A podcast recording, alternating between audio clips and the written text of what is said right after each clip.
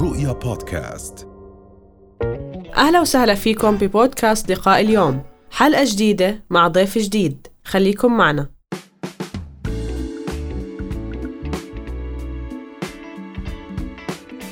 بداية الشهرة هي عبارة عن حاجة اجتماعية غريزية أو فطرية موجودة عند الإنسان منذ مختلف العصور في مختلف الحضارات. لكن كانت السبيل أو الطرق للوصول إليها نوعا ما تحتاج إلى وقت وجهد وتكلفة عالية. آه، في الحضارات القديمة كانت الشهرة ترتكز على الحروب وإظهار البطولة في المعارك وما إلى ذلك أو الشهرة في كمية الأموال المصاحبة للشخص من خلال التجارة والانفتاح على العالم الخارجي. لكن في العصر الحديث أصبحت أو أصبح التطور التكنولوجي أو وسائل التواصل الاجتماعي وسيلة تساعد على الوصول إلى الشهرة بجهد أقل بوقت أقل وحتى بتكلفة قليلة. فبالتالي أصبح للأسف هذا هذا السلاح متواجد أو متوافر لجميع الأشخاص آه، بدون تقييد.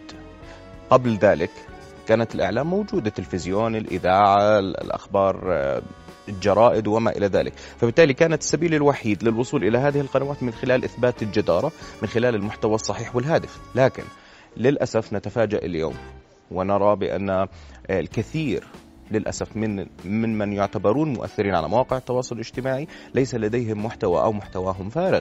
فبالتالي أصبحت وسيلة خاطئة لجعل الأشخاص الغير مؤثرين مؤثرين للأسف. نعم إذا بدنا نحكي عن هوس الشهرة وحضرتك عم تحكي هذا الموضوع موجود آه، منذ القدم يعني نعم. موجود نعم. ولكن يمكن مع ظهور ال social media صرنا عم نشوفه بشكل كتير كبير مع نعم. وجود العديد من العوامل طب اليوم إذا بدنا نحكي عن هوس الشهرة هل هو يعتبر أو مشابه لهوس العظمة أو هل هو يعتبر بالفعل اضطراب لما يكون إحنا في عنا هذا الهوس لازم نخاف عن نخاف على أبنائنا من اللي عم بيصير معهم نعم لا يعتبر هوس الشهرة بحد ذاته اضطراب مصنف في الدليل التشخيصي والإحصائي للاضطرابات النفسية لكن هل هو بنفس تعريف جنون العظمة أو هوس العظمة؟ إلى حد ما هما متقاربين لكنهما لا يحملان نفس المعنى. آه، جنون العظمة يرتكز على آه، إعطاء الذات قيمة أكبر بكثير من الواقع لتصل حتى بعض المرات إلى مرحلة الإعجاز أو الكرامات. فكلاهما سواء كان هوس الشهرة أو هوس أو جنون العظمة كلاهما مؤشرات مرضية لعدة اضطرابات منها اضطرابات المزاج مثل مثلا اضطراب المزاج ثنائي القطب. عند وصول الإنسان في مرحلة الزهو أو الارتفاع في المزاج بشكل غير طبيعي تزداد لديه الرغبة والحاجة للشهرة أو لإظهار نفسه أو لاعتقاده بعظمته. هاي واحد. اثنين هوس الشهرة تحديدا يعتبر من أهم المؤشرات على وجود اضطراب الشخصية النرجسية وهو اضطراب شخصية موجود لدى الأفراد منذ مرحلة المراهقة ومرحلة الطفولة ومرحلة النشأة. وبالتالي أصبحت مواقع التواصل الاجتماعي وسيلة لتعزيز هذه الصفات المرضية لديهم. أيضا آه، اضطراب اللي هي الإدمان السلوكي نوعا ما على الإنترنت أو استخدام الإنترنت والجيمنج أو الألعاب. فبالتالي أصبحت هذه آه، أو هذه الموضوع الشهرة مؤشر على وجود عدة اضطرابات حسب نوعها نعم. نعم. الدكتور إذا عم نحكي اليوم عن هذه الاضطرابات يعني عم نحكي إذا في شخص عنده شوي قابلية إنه يكون في عنده مرض أو اضطراب نفسي أو أي نوع من أنواع الاضطرابات السلوكية. اليوم مع ال social media عم بتزيد. نعم. فخلينا نحكي بالحلول عشان نقدر كمان نحكي مع يعني لما كل ما عم بتابعنا يعرف إذا في عنده هذا الاضطراب السلوكي أو أطفاله أو أصدقائه أو أحبابه كيف ممكن نتعامل معه؟ متى نعرف إنه اليوم في عنا هوس بالسوشيال ميديا وهوس بالشهرة سواء لأنفسنا أو للأشخاص اللي حوالينا. نعم نقطة مهمة جدا.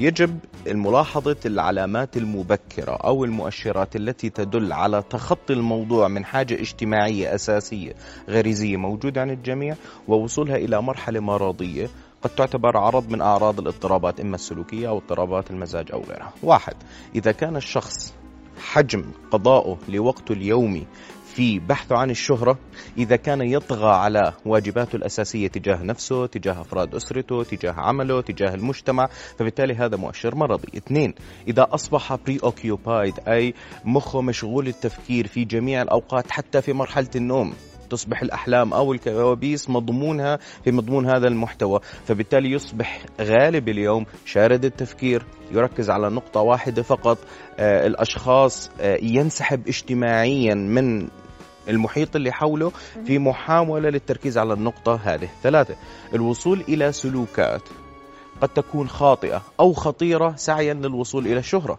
بعض الأشخاص بخاطروا بأنفسهم فقط من أجل جذب اهتمام أو انتباه الجمهور. ومش بس هيك الخطورة الأكبر أنه إذا كان الشخص ثقته بنفسه أو تقديره لذاته يعتمد بشكل أساسي على إقبال الناس على المحتوى الذي يقدمه فهذا الشيء خطير لأنه في حال وجود هجوم عكسي من الجمهور لقاء محتوى لم يعجبهم فبالتالي هون يصبح الشخص أكثر معرض للخذلان أو الإحباط فبالتالي هذا يعمل على شعوره الدائم بالرقابة الداخلية مما يؤدي إلى التوتر أو اضطرابات القلق أو حتى اضطرابات المزاج كالاكتئاب في حال فقدان جمهوره.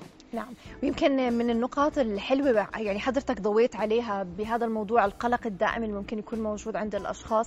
يمكن إذا نزلنا صورة إحنا بنضلنا بس عم نحس نعم. إنه بدنا نجمع بدنا نشوف قد إيه عم بيجينا لايكات وعم بيتم ربط عدد الإعجاب أو عدد ال followers بثقتي بنفسي وقد إيه أنا بستاهل بهاي الحياة وإذا أنا ذو قيمة أو لا. فتحكي لنا عن هذا الموضوع وقد إيه مهم إن نركز عليه حتى في تنشئة أبنائنا. نعم. مهم جدا إن نركز عليه في مرحلة الطفولة تحديدا لأنه للأسف تعرض أو ال exposure إحنا بنسميه آه، الأشخاص لوسائل التواصل الاجتماعي مثل الايباد اللوائح الإلكترونية وغيرها في أيام جيلنا والأجيال السابقة ما كان إلا على عمر نوعا ما في المراهقة وما بعدها. الآن الأطفال في عمر صغير جدا عمالهم بيتعرضوا للآيباد للموبايل للتلفزيون وغيره. فبالتالي هم أكثر عرضة إلى نسخ الواقع المحيط فيهم.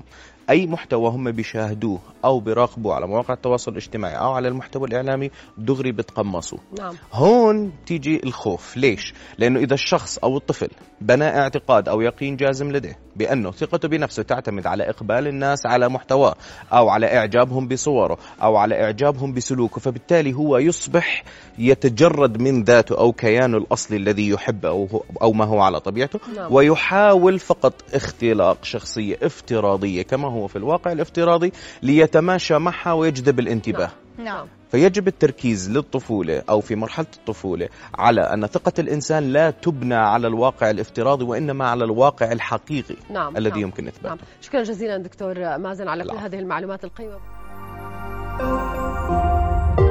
رؤيا بودكاست